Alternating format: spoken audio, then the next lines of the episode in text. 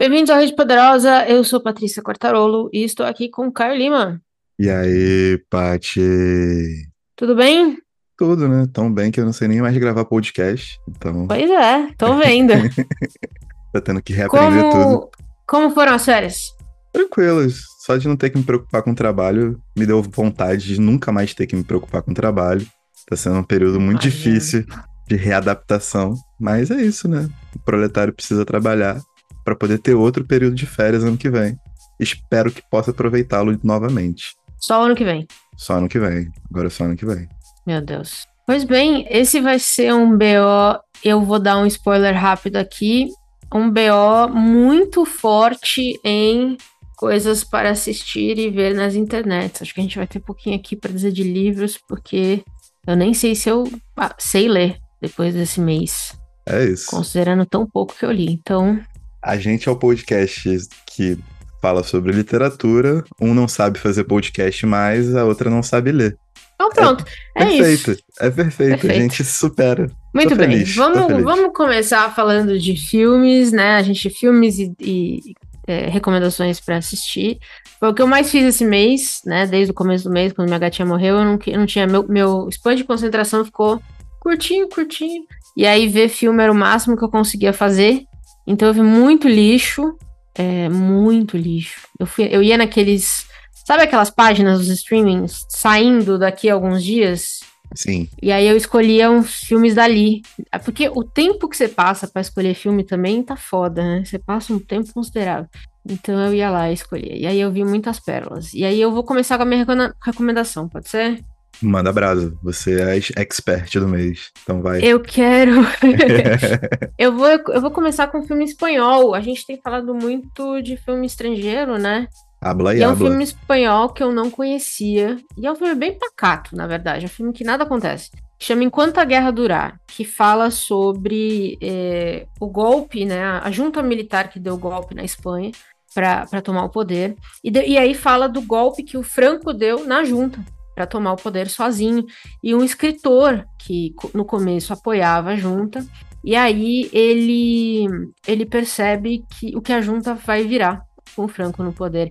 E o que eu gostei desse, desse filme é que é um arco muito parecido com o Rodolfo Walsh em Operação Massacre, que é um livro que eu já comentei aqui, que é um livro que eu gosto demais, que é literalmente um, um- Nesse caso do filme é um escritor, é um escritor muito famoso na Espanha, ele é considerado o escritor da Espanha, inclusive na época, e o Rodolfo Walsh é um jornalista, mas ele apoia a junta, né, porque ele acha que é o que precisa naquele momento, e aí aos poucos o escritor começa a ver os amigos dele que falam contra a junta desaparecerem.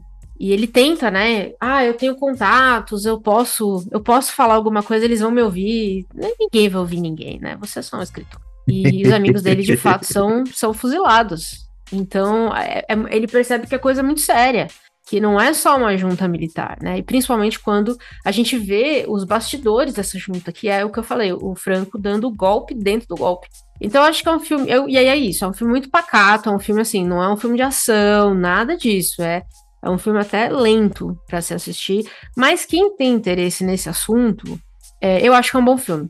É, é um bom filme a lá. É, bom, é um filme típico ibero-americano, sabe? Hum, bom, bom. Então, bom recomendo. É, tá na HBO Max por enquanto, mas estava na lista lá dos que vão sair em breve, então não sei até quando vai ficar lá. Divirtam-se. É um troca-troca de streaming, né? Eu acho que Friends já rodou todos. Já rodou tudo, é, também acho. Tem uma recomendação aí do seu lado? Tem uma só.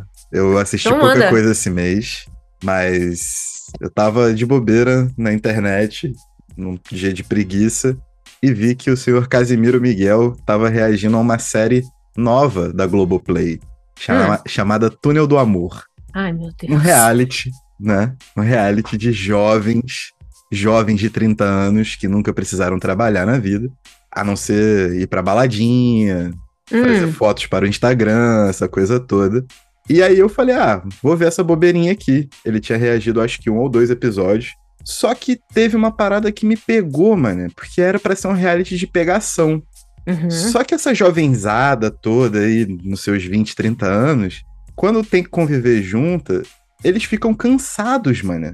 O que me pegou? Depois que assisti o segundo capítulo, aí eu fui procurar na Globoplay. A produção começou a apelar para poder colocar esses jovens em situações de, de pô, puro envolvimento sexual sem compromisso, bebedeira, barracos e aquilo que, né, você pode esperar de um reality show chamado Túnel do Amor. Só que acontece, isso foi afundando o espírito desses jovens. No começo, tipo assim, chegava uma garrafa de bebida do nada. Aí eles faziam body shot, faziam a parada toda, tinha todo o envolvimento. Duas horas depois de ter começado, tava todo mundo cansado, tendo várias discussões cabeça, tendo DR. Tipo assim, mas não é aquela DR de, de, de jovem adolescente querendo um bater no outro e pá. Era a DR dos casais ali que estavam tentando se compreender, sacou? Uhum. Jo jovens no divã. E uhum. aí, a edição começou a se perder no próprio encadeamento de acontecimentos e os capítulos iam ficando, tipo, cada vez mais sem sentido até o final. São 20, né? Eu assisti 20 capítulos. 20? 20.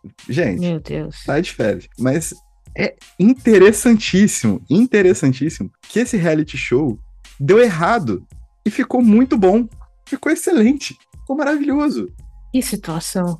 O tiro saiu pela culatra. Óbvio, óbvio que assim, né? Quando rola as brincadeiras assim, eles dão uma forçada na edição para tentar dar uma crescida. Mas com, uhum. com o tempo você vai acostumando o olhar e vai vendo que isso não durou meia hora. Tipo, a alegria deles não durou meia hora. O resto era uma absoluta crise existencial de pessoas que não sabiam o que estavam fazendo mais. O jovem acabou.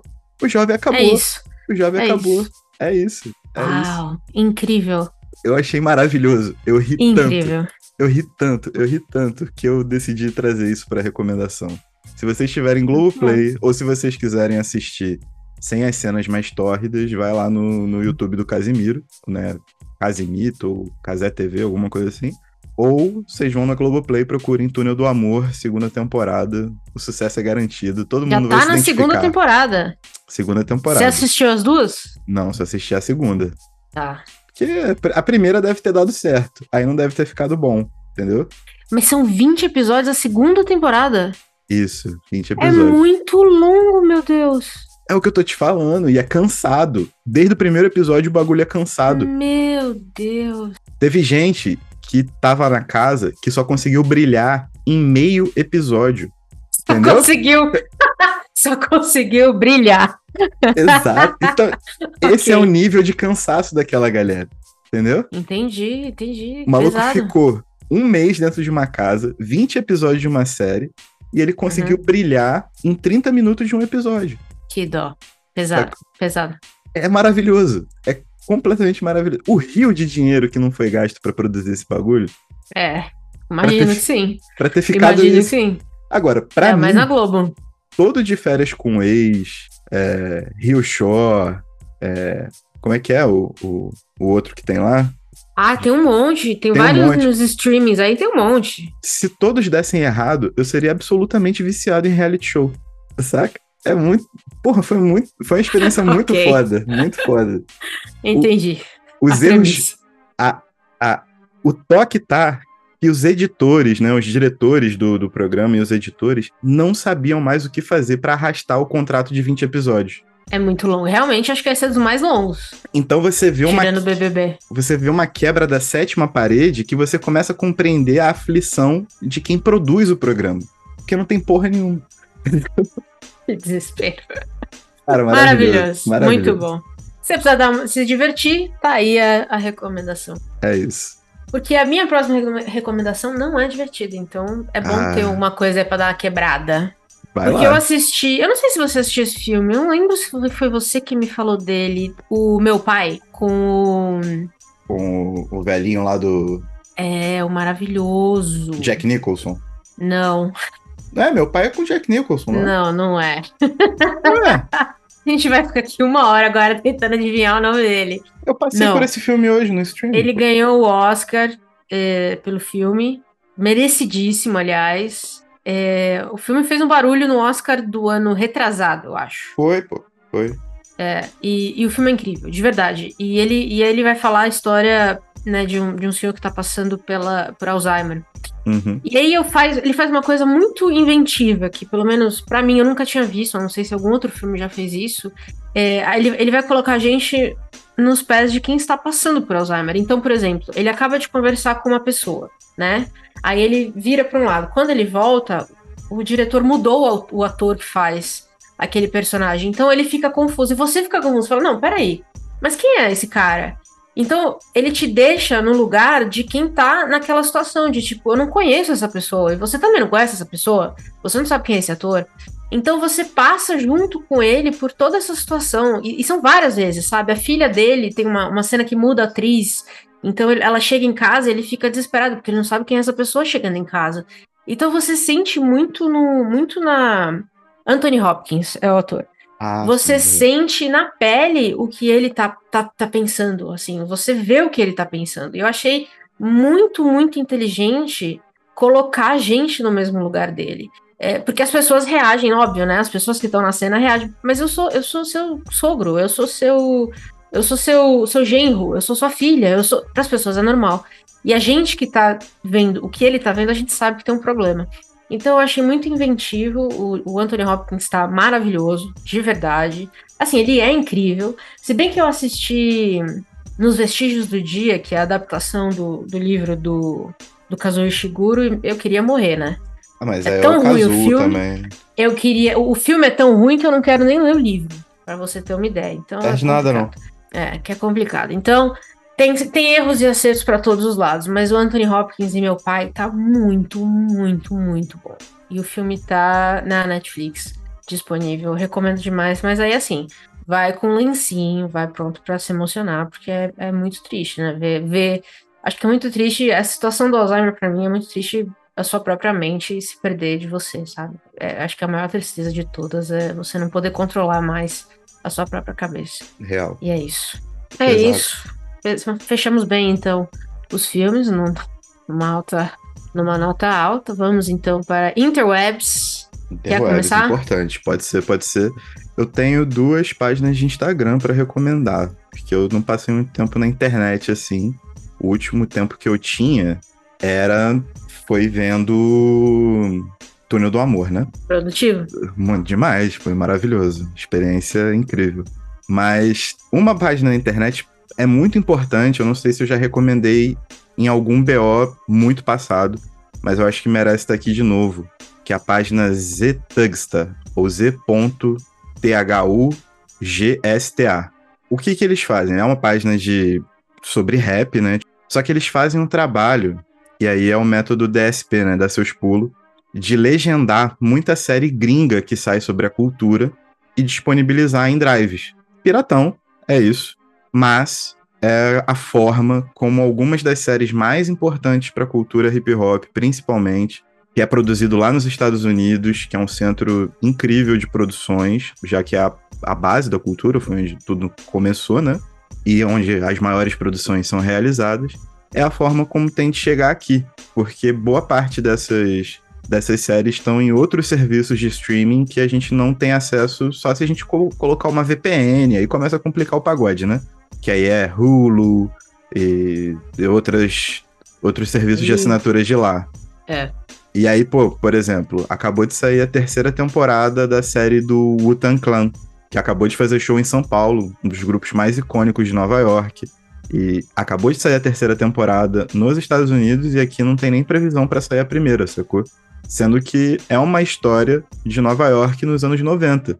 Acima de, de, qualquer, de qualquer questão sobre a música, sobre o grupo em si, é uma história sobre Nova York, sabe? Da mesma forma que, sei lá, não comparando as séries, né? The Wire é uma das melhores séries de todos os tempos, mas The Wire é uma série sobre Baltimore, né? Então, tipo, dá para fazer um paralelo sobre.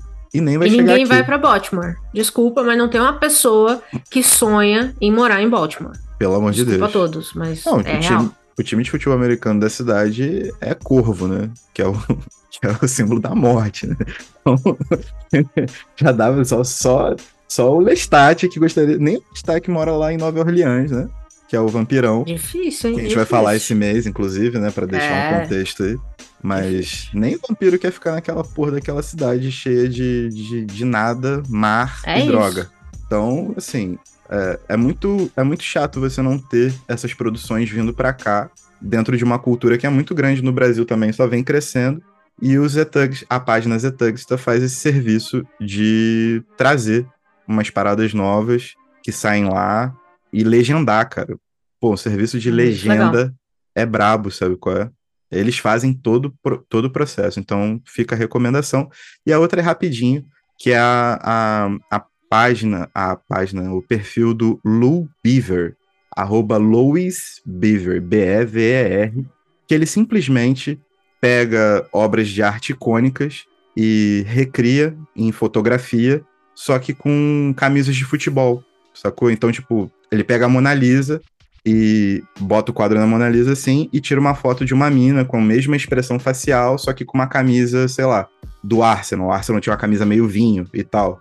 Só que o resultado artístico da parada é muito bonito. Tipo, a aesthetics da parada é muito bonito, mano. É muito bonito. Muito Ele tem legal. muito bom gosto na hora de representar as paradas. Então, vale a pena dar um confere. É um perfil para você ficar só em choque e ficar brincando de adivinhar, né? Porque a obra de arte vem no, na segunda foto do, do carrossel. Aí você clica e vê e faz a referência. É uma maneira de introduzir arte também num meio que não é tão comum. Muito bom. Muito maneiro, muito, muito maneiro. É, a minha recomendação, eu nem sei se devia estar no Interwebs ou, no, ou na internet como um todo. E também não sei se a gente devia dar um spoiler aqui do que vai ser o tema do Isso é Cinema desse mês de junho, hein? Pode Será? dar spoiler porque vai sair no é? calendário, é? né? Verdade. Poxa, então é o seguinte, eu quero, eu vou recomendar o Reserva Imovision. É, eu assinei por um mês, porque eu queria testar, conhecer um pouquinho mais. É um streaming pura e simplesmente do cinema é, independente. E aí ali eu assisti o Lawrence Anyways, que é um, um dos filmes que a gente vai abordar no é Cinema de junho, que a gente vai tratar de representação trans no cinema. A gente quer trazer várias vertentes e faltava ali para mim um filme independente e o Lawrence Anyways vai representar isso e tá ali no Reserva Imovision. E eu achei muita pérola interessante ali. Achei uma filmes do mundo inteiro é, que normalmente não são distribuídos em grandes streamings, porque eles são realmente feitos com né, um, um orçamento pequeno, eles são feitos com uma distribuição muito menor. Então, quem tem interesse em conhecer o cinema independente, o Reserva Imovision acho que tem ali uma, uma lista muito, muito impressionante de opções para conhecer. E fiquem de olho, porque o Isso é Cinema desse mês vai ser, vai ser um tema muito interessante. A gente vai linkar com várias coisas que a gente já falou aqui. Acho que é um tema, um tema importante. E a gente vai trazer filmes de fácil acesso, que estão meio escondidos aí do público, é, a gente percebeu, mas que precisam ser falados e precisam ser vistos. Então, não sei se tá, se eu deixo interwebs ou cinema, mas enfim, vale para tudo. É, é isso. Aí, o Bel é nosso, a gente decide a gente, deixar onde quiser. Exatamente. É. É, para ler eu não tenho nada, que eu não leio. É, mas aparentemente você leu alguma coisa de boa para recomendar pra galera. Então, eu li bastante coisa esse mês, né? Porque eu hum. tava de hum. férias, né? Como não Olha tinha só. meu trabalho comendo o meu cérebro e o meu psicológico, eu consegui ler numa boa. E, assim, não foram leituras tão impactantes, mas foram boas leituras. Mas eu destaco duas porque eu acho que elas têm uma importância muito grande dentro do, do, do, dos estudos sobre, sobre narrativas construídas de maneira diferente do que o que a gente tem como pré-concebido. A uhum. Ruth Guimarães, que é uma estudiosa, escritora de ficção, o livro mai, em maior circulação é o Água Funda, se eu não me engano, se não me engano, saiu pela editora 34. Ela tem um trabalho muito grande na descoberta e no registro da memória de narrativas do povo sertanejo, de povo, do povo aquilombado, do Vale do Paraíba e, do, e dos povos indígenas também. E passando por uma livraria, enquanto eu viajava, eu encontrei dois desses volumes. Saíram quatro volumes de contos, e eu encontrei dois desses volumes, que foram os contos índios e os contos negros. E aí hum. não, não é ela escrevendo contos sobre algo que ela ouviu.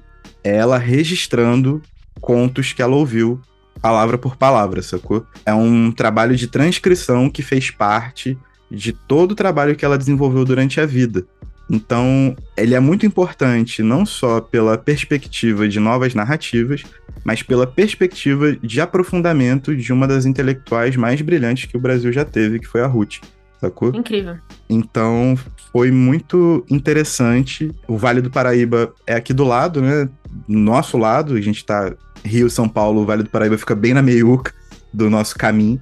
Então é muito próximo, é algo que a gente pode ter algum acesso. E a gente também começa a perceber que né, são povos indígenas, são povos aquilombados diferentes, que têm culturas diferentes, que têm formas de narrar diferentes, mas um recorte extremamente importante, bonito, necessário e corajoso, né? Porque a gente basicamente não veria isso sendo, sendo publicado por aí se não fosse por uma editora pequena, a qual eu acabei de esquecer o nome, porque eu não deixei anotado, mas eu deixo nos créditos do episódio, sem problema. Boa. Muito bem. Eu não li nada, mas eu obviamente comprei livro. Claro. Eu fiquei de olho nos, nos lançamentos. E, e, eu tô atrás desse livro desde que eu vi alguém na gringa falando dele. E aí eu vi o e-book a 10 real. Eu falei, puta merda, dá um sinal. Tudo para mim é um sinal na hora de comprar livro. É muito doido, né? Eu já te contei que eu tava uma vez. Eu tava pensando no livro, eu abri a Amazon, ele tava em promoção. Eu falei, puta merda, é um sinal, eu comprei. Eu faço esse tipo de coisa. E é o restaurador de rostos da Lindsay Fitzharris. Basicamente, ela vai falar sobre os médicos que tiveram que inventar a técnica da, da cirurgia plástica por causa da guerra, que destruía né, o, o rosto dos, dos soldados. Principalmente as guerras que começaram a usar veneno né? Uhum. Porque antes era, era espadinha, né? Então você tomava a espadinha, você morria. Puta foda. Mas quando, à medida que a guerra começou a ficar mais tecnológica e mais biológica, os venenos começaram a destruir os corpos. E aí destruía, mas não matava. E aí o que, que você faz? Então os médicos começaram, tiveram que basicamente reinventar a medicina e reconstruir o rosto dos soldados que chegavam vivos, mas sem. E eu acho, assim, a ideia disso para mim é fascinante assim, os primeiros hum. médicos que tiveram que lidar com esse tipo de coisa. Eu espero que não tenha fotos no, no livro, né? Que eu não tenho. Por favor, né? Eu não tenho Por estômago. Favor. Mas eu acho a ideia da evolução da, da medicina fascinante, porque a medicina, de fato, tal como as leis, ela evolui com a tragédia, né? Primeiro a tragédia acontece, aí alguém vai lá e fala, alguém da lei fala, puta, mas você não pode matar a pessoa. Aí vem o médico e fala, peraí que a gente vai tentar resolver. Então é muito bizarro como muita coisa acontece, muita coisa evolui baseado nas tragédias. E aí eu, eu li eu li sobre esse livro quando saiu na gringa, ganhou muito prêmio na gringa, ou foi citado em várias listas assim de melhores livros, e eu fiquei fascinada com a ideia de ler sobre isso. E aí o e-book tava 10 reais, eu falei, ah, eu já queria ler, enfim, comprei, mas não li porque eu não leio, né? Obviamente, eu só compro livros, eu não leio. E aí, quando eu voltar a ler, talvez daqui, sei lá, um ano, aí eu conto pra vocês, sei lá, o que eu achei sobre o livro, mas eu achei interessante ele. O bom da cirurgia plástica é que ela começa na tragédia e agora tá na tragédia também, né? Porque o tanto de Sempre foi baseada na tragédia. Merda, é. Sempre foi baseada na tragédia. Exatamente. Agora, o tanto de Bob Agora, Esponja que tá na rua pensa, por causa do ácido do. Não, às vezes é a tragédia facial. da guerra, às vezes é a tragédia genética. É. Cada um decide a sua. Exatamente. Ou a tragédia do mau gosto também, né? Tem, tem. É. Aí a crise do mau gosto, realmente, é. a gente não pode julgar. A crise é estética até na cara, né? Mas enfim. Exato. Tem um lançamento aí do seu interesse? Tem, eu acabei de ver, porque eu não tinha procurado lançamentos, porque eu reforço que eu estava de férias, eu tô triste de ter que voltar a trabalhar, gente, me, me aturem com isso durante esse episódio. Mas eu acabei de ver que vai sair um novo Thomas Bernhard pela Companhia das Letras, o um romance chamado hum. Sim, que é um romance sobre, a, sobre um cientista que se vê num mato sem cachorro. Achei, achei, inclusive, uma premissa bastante parecida com a O Inimigo do Povo, só que não era um cientista, né? Era um, era um, era um cara que era a favor, era pró-ciência e tudo mais. Mas era um médico, né? Era um, é, era um médico, mas nesse caso é um cientista, cientista, né? Cientista de, de estuda... Da ciência. Da ciência, isso. Do estudo, okay. da pesquisa, né? Da invenção, professor Pardal. Então, eu quero muito, eu fiquei muito curioso para ver o Thomas Bernhard trabalhando com essa figura tão excêntrica, né? Tão reservada naquilo, naquele tema, naquele monotema. E, e tô, assim, a expectativa por Thomas Bernhard, né? A mesma coisa que se eu lançasse Bolanho, essas paradas assim. Sou eu com meus autores de sempre que eu nunca paro de falar sobre. Muito bom. Bom saber que ainda tem mais Bernhard pra sair, né? Não, tem muito, muito. Ele escreveu muito. Felizmente ou infelizmente, porque acho que ninguém conseguiria ler tudo sem entrar em depressão e. Mas ele se chama assim, pô, vai ver, ele é mais otimista. É, pode ser. Provavelmente não, mas talvez seja. Exatamente. O livro acaba com um não. Pois bem, a minha, o meu último lançamento de interesse vai sair pela Morro Branco. Eu não sei se você viu esse aqui, que eu não sei se você vai gostar, hein? São Hum. as cartas de amor da Virginia Woolf e da Vita Sackville West. Vai sair um compiladão, cara. E a edição tá bonita, hein? Eu já vi a capa, tá bem bonita, capa dura. Se eu não me engano, com tradução da Camila von Holdelfer. E ela é braba, hein? Ela é braba. E se eu não me engano, ela que, que traduziu ou, ou organizou, alguma coisa assim. Sim. É, tô de olho. É, tá pra sair ou já saiu quando esse episódio for ao ar. Quem gosta da, da Virginia Woolf, acho que a, a Vita foi uma grande personagem na vida dela, né? Acho que, enfim, quem conhece a vida da Virginia Woolf vai saber disso. É, acho que esse livro vem para complementar muita coisa que tá faltando sobre Virginia Woolf aqui, é, principalmente sobre a biografia dela, eu acho. E aí a gente vai ter a primeira vez, acho que é a primeira vez que sai um livro desse aqui no Brasil, principalmente esses de cartas, se eu não me engano. Sim, parece que sim. É, tô de olho e achei, achei belíssima a edição. Então, logo menos, quem sabe, estará aqui na minha casinha. E o momento é Vou pro- ler? Não, mas eu vou ter. E o momento é propício, né? Porque eu acho que a editora 34 acabou de soltar também a reedição dos contos completos. Saiu pela Kozak, naquela edição de mulheres modernistas e tal, É. né? E Uhum. demorou esses anos todos pra editora 34 lançar, então as duas saem casadinhas ali, Muito bom. Muito. basicamente. Aí, a chance de ler mais Virginia Woolf, quem não gosta. E a Morro Branco surpreendendo, né? Eu não esperava que, Porra, tô que as cartas da chocante sair pelo. Morro Branco. É, real. Mas Ah, maneiro. achei. É uma editora que tá ganhando muito minha simpatia. Não, não, tem que pulverizar. Tem que pulverizar, porque senão sentam em cima e não sai nunca. Então Não vamos, nunca. vamos, vamos pulverizar mesmo. Sem problema. Total. Não reclame. E por fim, a Camila soltou a única resenha que eu respeito sobre o Graça Infinita do David Foster Wallace. Essa é uma resenha que vale a pena ser lida e relida, mano. Procurem no site dela. É real. Eu nunca recomendo resenha de ninguém aqui, mas a- essa resenha em específico é uma coisa de louco. É uma coisa de louco. E espero que Põe vocês. o, põe o link no site. Boto, boto. E espero que vocês se sintam convidados a ler Graça Infinita. Ninguém se sente convidado a ler Graça Infinita. Tem que se cara. sentir, tem que se sentir. É impossível. Todo eu mundo, tenho ele aqui faz 10 anos já, desde que saiu. todo mundo precisa. Ele tá só aqui. Ele tá aqui me olhando todo dia, eu olho pra ele e falo oi, e aí ele fica aqui, acumulando mundo- pó. Todo mundo precisa pular carnaval na pipoca, entendeu? Todo mundo precisa dar um mergulho em si. Meu Tô- Deus. Todo mundo precisa fazer uma trilha de sete dias, e ac- acampando legal. E todo mundo precisa ler graça infinita, entendeu? Eu vou acampar. Que coisa horrível. Contato com a natureza, cara. Contato. Dormir. Caio, du- vamos encerrar esse podcast. dormir coberta por estrelas, cara. No frio? Não. Bota um saquinho de de dormir dormir. qualquer aí. Eu durmo coberto por dois edredom e A dois mãe- gatinhos. A mantinha da, da Lojas Americanas custa R$ 26,90 até hoje. Nunca mudou de preço. Por isso que faliu. Por isso que faliu. Vamos encerrar esse podcast, vamos encerrar esse episódio, porque tá, tá ficando muito lúdico. Eu já não tô Sim. gostando. Sim. Tá ficando demais pra minha cabeça. Mas é isso, encerramos maio. É, logo menos você volta a trabalhar. Eu vou ter duas semanas de férias em junho, então a gente vai trocar os papéis aí. Não o mês inteiro, infelizmente, mas quem sabe aí eu leia um livro pra poder ficar feliz. Se puder ser o do mês, eu agradeço. Eu vou tentar, eu vou fazer um esforço aí pra ser do mês. Fechou, obrigado. Mas não prometo nada, porque Não, tranquilo. Só ler também não é pra, fácil, né? só pra Não é colocar pra uma qualquer um. pressão popular, pressão popular. A gente apela pro povo.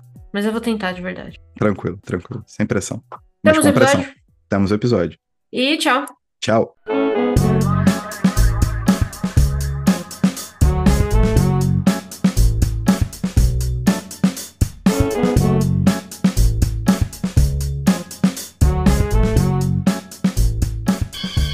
Want you to know the power of the underground.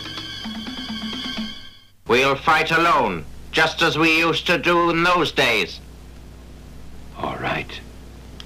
Fight just like we used to do.